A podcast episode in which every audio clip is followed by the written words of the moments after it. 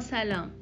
با یکی دیگر از مجموعه پادکست های کافه سئو با شما هستیم. موضوع پادکست اسپکلوم اسپکلوم چیست؟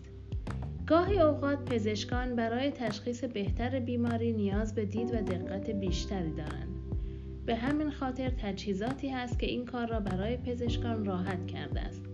اسپکلوم یکی از همین تجهیزات پزشکی است که کاربرد زیادی در تشخیص بیماری های مختلف دارد. اسپکلوم وسیله است که به پزشک این امکان را می دهد تا بتواند با آن وارد حفره های بدن بیمار شود و با کنار زدن بافت های آن با دید بیشتر و دقیقتر معاینات خود را انجام دهد.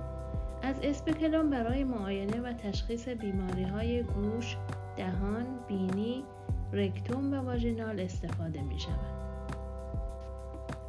یکی از انواع اسپکلوم اسپکلوم گوش است که از جنس پلاستیکی است و برای تشخیص بیماری های از قبیل عفونت گوش، سوراخ در پرده گوش، وجود اشیای خارجی در گوش استفاده می شود.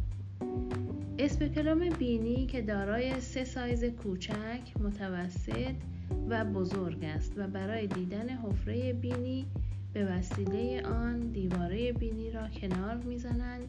برای عملهای زیبایی و انحراف تیغه بینی از این وسیله استفاده می شود. برای بازنگه داشتن پلکای بالا و پایین چشم بیمار به کار می‌برند.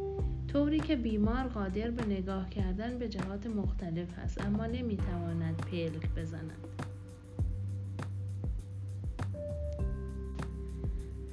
با تشکر از همراهی شما عزیزان